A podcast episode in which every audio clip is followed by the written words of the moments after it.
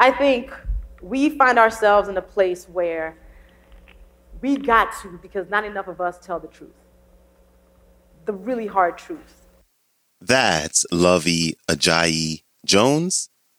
And this is the Depression Detox Show.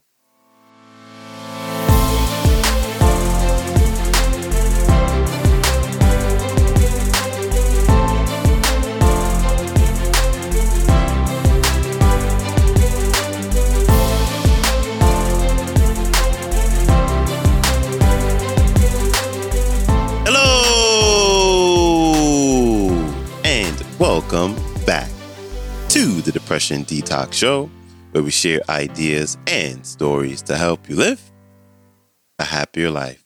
I am your host, Malikee Josephs. Happy Friday. Thank you for joining me as we close out our week with returning speaker Luvvie Ajayi Jones. And today she is here to encourage us to break through our fears and tell the truth, even when it's uncomfortable. Here's Luvvie Jones. Enjoy. One of the chapters in my book is called Dumbed Down News. When I was writing this book, I wrote my book in um, 2015. This was actually one of the last chapters I wrote. And in this chapter, I talk about how annoyed I am by the fact that I feel like we don't have discernment anymore. Media literacy is, is like flushed down a toilet. So I wrote this chapter because I, you know, I'm the person in Facebook also who's like, I'll see people post like wrong things, and I'll be like, this this didn't happen. I'm the well actually chick. actually. Ain't no way you tell people that, right? They'll be like, well, it could be true, but it's not. Delete it. so I started seeing more and more of that, and I wrote a piece on my blog that's called like Ways to Stop Spreading Fake News. And then this this foolishness happened. Like we know with Cheeto Satan as our president, and and uh, now we're finding out it's because a lot of people actually were taking on this thing and accepting this fact. So I've made it part of my life's mission to debunk some of these thing, things that are happening, right? And I feel like now more than ever, we need to figure out what the truth is, whatever that is. So, one way to do it read beyond the headline. We see somebody post something on Facebook, before we even read it, we already formed the opinion about it. And then you're like, I could tell who didn't read it because they're arguing things that are not even in the piece. so I always let people know I need you to read beyond the headlines. Google is not ever on vacation. Use it. It is free 99. People, I'm like, why do people think Google is busy? It is here to help us out, okay? Use it freely, liberally. Ah, there is also this website called Let Me Google That For You.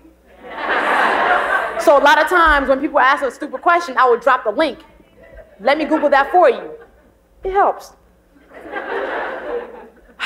There are way too many things that I read that makes me do this. Where I'm just like, seriously, you just think that's true? Like, no, no, he was not trying to buy NBC, so there's no conspiracy to bring him down. Like, that didn't happen. And when, again, go on Snopes, Snopes.com will debunk a lot of things for you. Easy peasy. Satirical websites. That's another thing that happened, right? People now think satire just means tell a lie. That's not how that works. like, at all. Satire is supposed to like basically turn the world on its head, not just you being like, well, that could have happened because I said it, it was true. No. Literally, I, there are times when I have to like log off the internet because I'm just like, why are people like majoring in stupidity? Which is why I'm the well actually person way too many times. But right now, I think we find ourselves in a place where we got to because not enough of us tell the truth. The really hard truth. And it's not just doing it on Facebook when your person who you haven't seen since high school drops a link. I'm talking about in the rooms when we're at dinner, we're in, we're in meetings, we are standing next to somebody and they say something that is wrong. A lot of times we roll our eyes and say, oh. Or we walk away. That's not good enough. Because our very presence in these moments where things are happening that's not true, things are being said about people who don't look like us, who don't believe what we do, and we just roll our eyes, we're giving it air and space to thrive. And we tend to feel better because we're like, well, we didn't make the bad joke. We weren't the ones who did something that was wrong. But when you are in the space to actively combat that and you don't, you are actually giving it air to breathe. So we can do on, we can be on Facebook all day being well actually. But what happens when we're in the rooms when somebody's making a racist joke? when our mom's making a racist joke, when our uncle says that one thing that's homophobic, when somebody says something that's transphobic, and we're just like, well, I didn't say anything, I didn't laugh either. No, not good enough. In these moments when we need to tell the truth.